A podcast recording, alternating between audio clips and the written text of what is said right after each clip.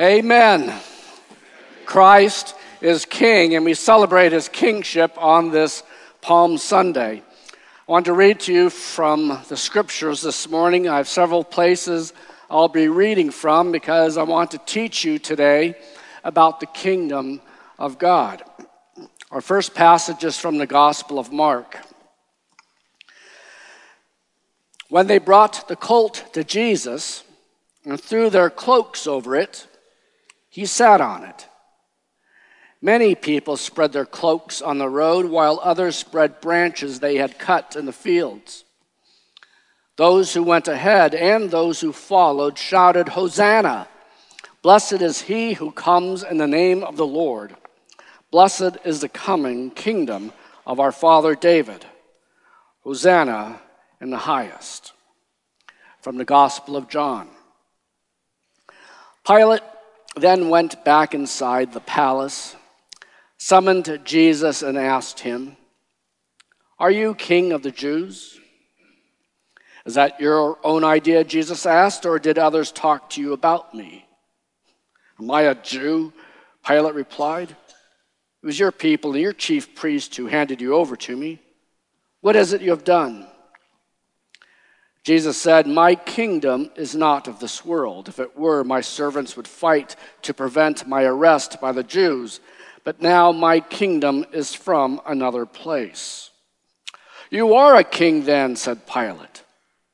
Jesus answered, You are right in saying, I am a king. In fact, for this reason I was born, and for this I came into the world to testify to the truth. Everyone on the side of truth listens to me from the Gospel of Luke.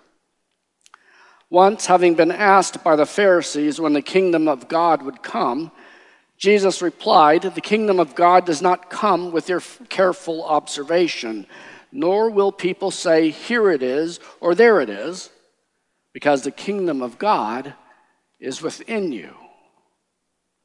From the Gospel of Matthew. But if I drive out demons by the Spirit of God, then the kingdom of God has come upon you. And from Matthew chapter 11, verse 12. From the days of John the Baptist until now, the kingdom of heaven has been forcefully advancing, and forceful men lay hold of it. I'm teaching about the advance of the kingdom today because on Palm Sunday we celebrate Jesus as King. But I also just finished a sermon series in the book of Joshua, where Israel takes the land. And the taking of the land in the Old Testament is a foreshadowing or a picture of the advance of the kingdom of God in the New Testament. And so today we'll ask ourselves what is the kingdom of God? How does Jesus rule as king? And what does it mean to advance his rule? So, before I get into defining the kingdom of God, let me just say that there is the kingdom of man, or the kingdoms of this world, and there is the kingdom of God.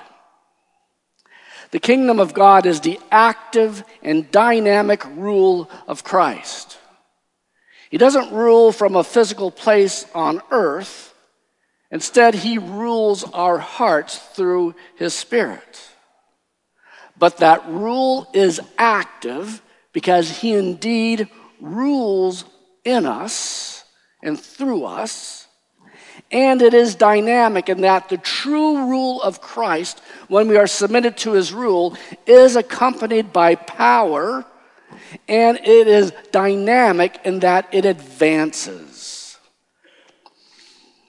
Jesus came preaching, the kingdom of God is at hand. It was the main thrust of his message. Every time he preached the gospel, healed the sick, cast out demons, he was announcing the good news of the kingdom and demonstrating the power of it by delivering people from oppression of the enemy. And even the cross ties into the kingdom of God because at the cross we are purified and made holy so that God can put his Holy Spirit in us, and then through the Spirit in us, Christ rules, and as he rules, his kingdom advances. Now, let me talk about the kingdom of men, or the kingdoms of this world.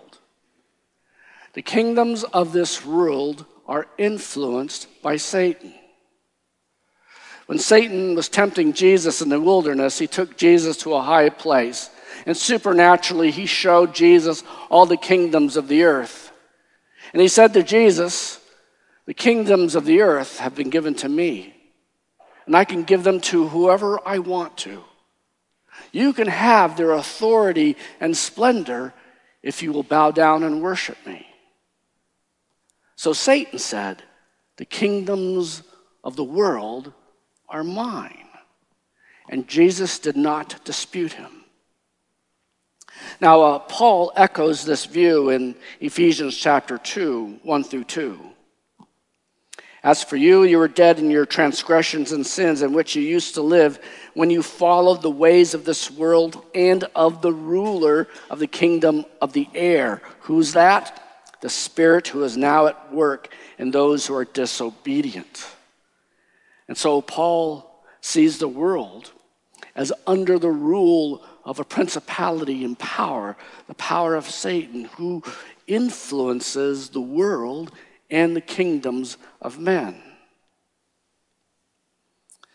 And so Jesus saw himself and is coming to earth as taking back territory from the evil one and establishing his rule on the earth. Jesus said, If I drive out demons by the Spirit of God, then you know that the kingdom of God has come upon you. Now, from modern literature and the movies, we can think of the coming of the kingdom and the advance of the kingdom like uh, the Lord of the Rings or like uh, the Chronicles of Narnia. In the Lord of the Rings, the, the earth is under the evil rule of Sauron. And in the Chronicles of Narnia, it's under the rule of a, an evil witch. But in both stories, they await the arrival of a king who will establish his just and good rule. And so there is a kingdom of this world influenced by Satan, and he brings his influence by separating people from God, and then they act contrary to God's ways. We see the brokenness of the satanic rule in, in poverty and broken families, trafficked women, addiction, injustice, racism, murder, oppression. We see it in the philosophical systems of this world that divorce themselves from God and abandon his ways.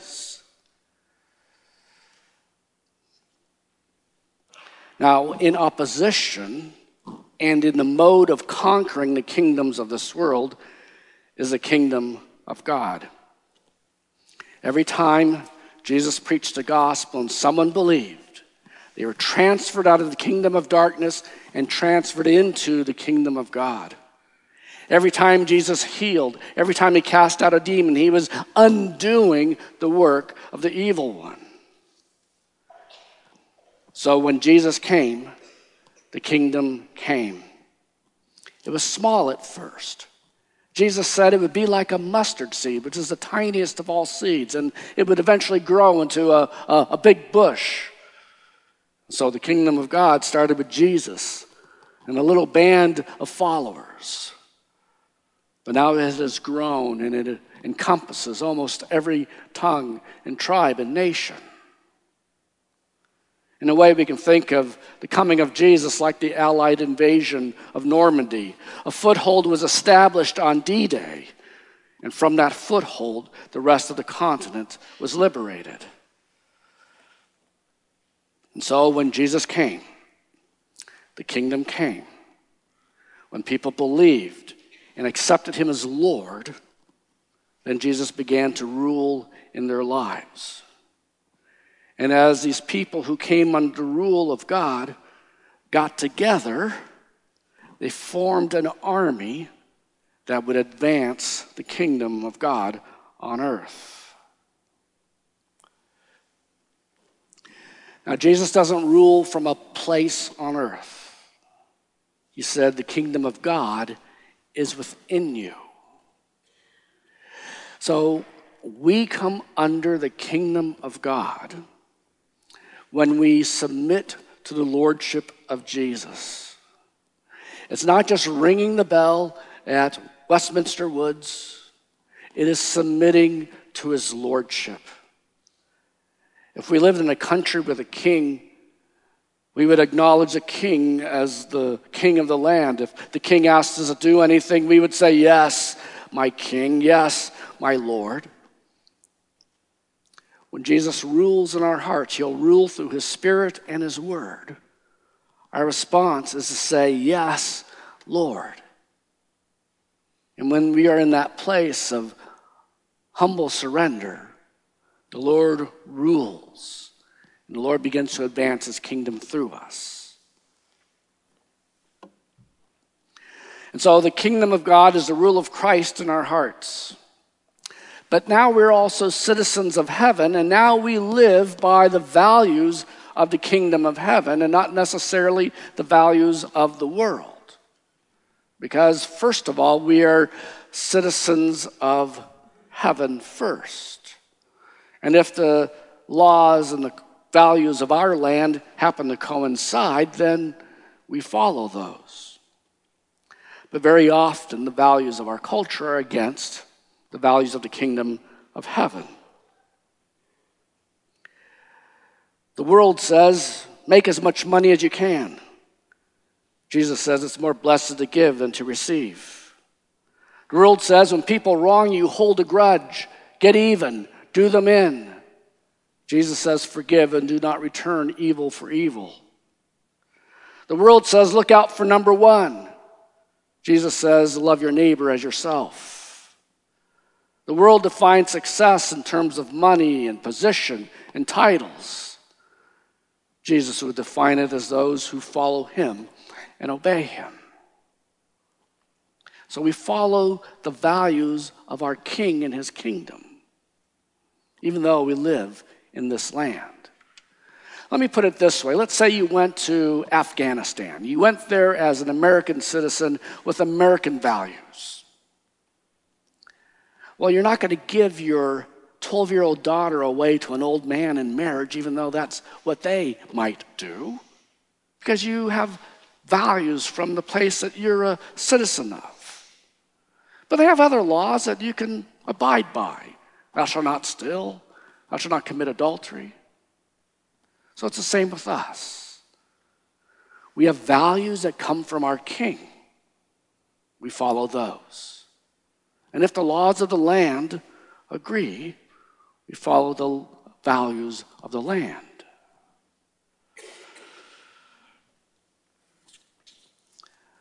We are not only citizens of the kingdom, but when we come together, we are the army of God in this place.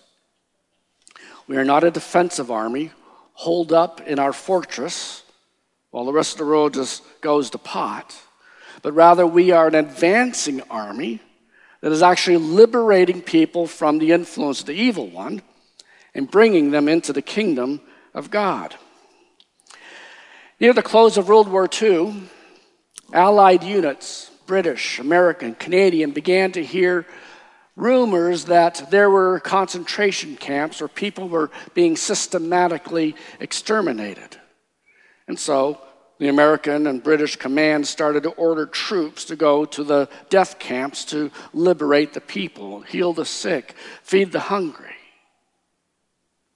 Suppose there was an army unit in a German town just a few miles away from a death camp.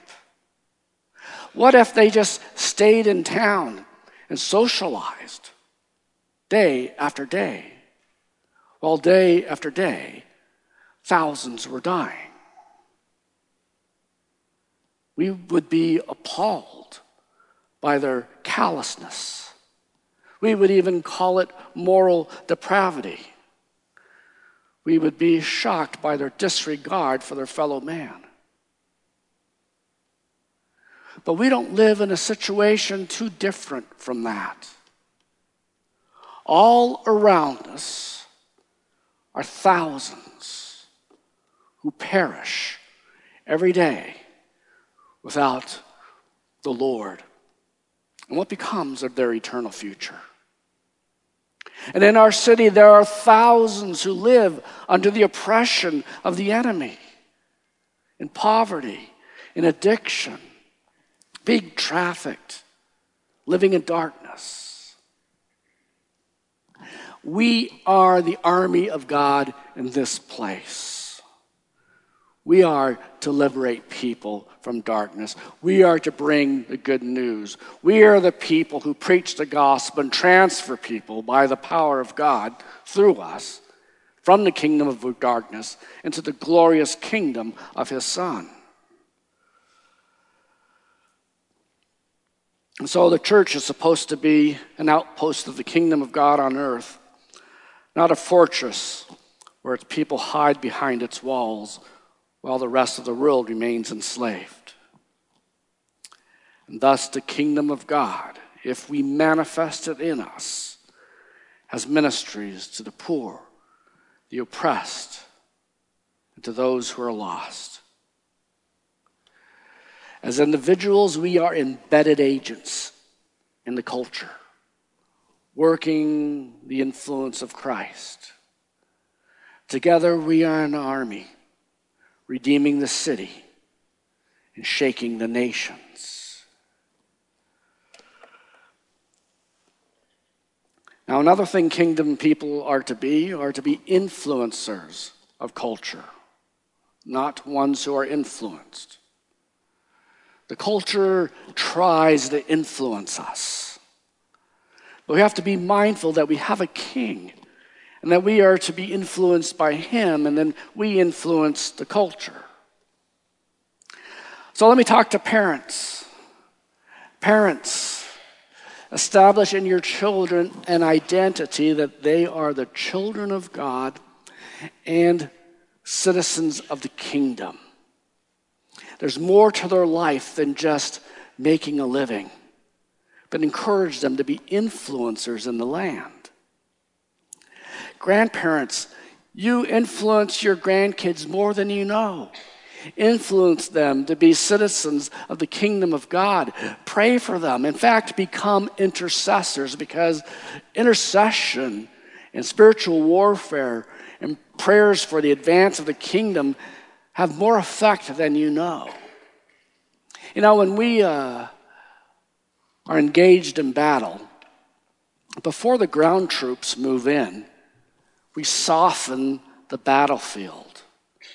We soften it with aerial assault, right? We drop bombs or we bring in planes that, that strafe the enemy. This softens up the battlefield so that the ground troops can actually advance. Our intercession, our spiritual warfare, our prayers for our missionaries, our prayers for the world to soften up the ground so that the ground troops can advance. And I think people who are grandparents can take on the ministry of intercession. I just did the service for my dad, but you know, one thing he did in his retirement years that maybe he didn't have time for when, when he was working a lot he took on the ministry of intercession. And we always knew we had the anchor of dad's intercessory prayers for my ministry, for my kids, and for his grandkids, and for the advance of the kingdom of God. I sometimes ask people who are going to retire soon, What are you going to do in your retirement? I don't know. I'll find something. I'll tell you what you can find become intercessors. You have the time now. And you will unleash the power of the kingdom of God through your intercession.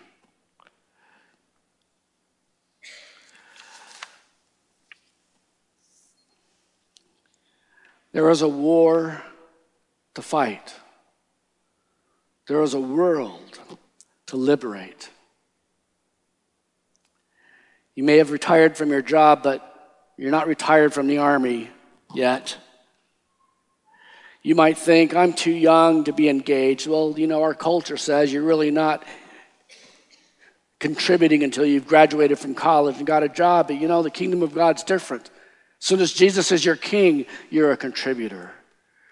And so we are all part of this army to advance the kingdom of God on earth. The kingdom of this world is under the influence of Satan.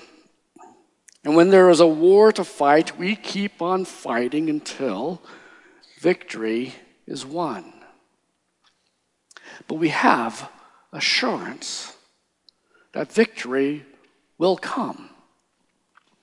In the book of Revelation, chapter 11, verse 15, we're given a view of heaven in the future. And in this revelation that John saw, there are the saints of God who have labored for the kingdom. And here is what they say. In fact, they shout it. The kingdom of the world has become the kingdom of our God and of his Christ, and he will rule forever and ever. That's what the church is supposed to be about. Making the kingdoms of this world the kingdom of God and of his Christ so that we will rule with him forever and ever. This also happens to be who Eastminster is on its best day. Today, we celebrate the King. Now, let's advance his kingdom. Let us pray. Lord Jesus, you are King. We acknowledge that. And Lord, today, we surrender to your rule. In every aspect of our lives, we surrender to you. We ask that you would reign in us.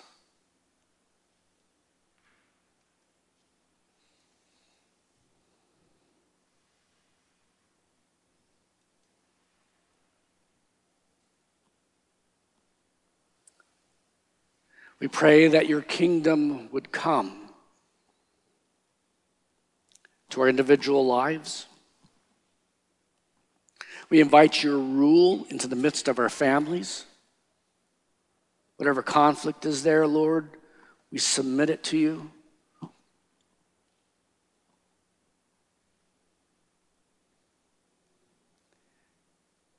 We pray, Lord, that you would show us how we can be agents of your kingdom Wherever it happens to be, you have placed us, whether it's in a school or a workplace, whether it's home, interceding for the advance of your kingdom, show us our role.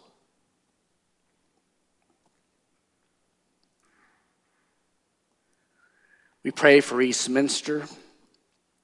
We embrace our place as people under your rule. We embrace our role to advance the kingdom. We pray that, Lord, as we advance your kingdom and your rule, as we obey you, that you would accompany our efforts with power and effect. We pray for those places in the city where we are working. We pray that you would bring your kingdom there. We pray that you would establish your rule in your kingdom in Macedonia and establish a church there where no church exists.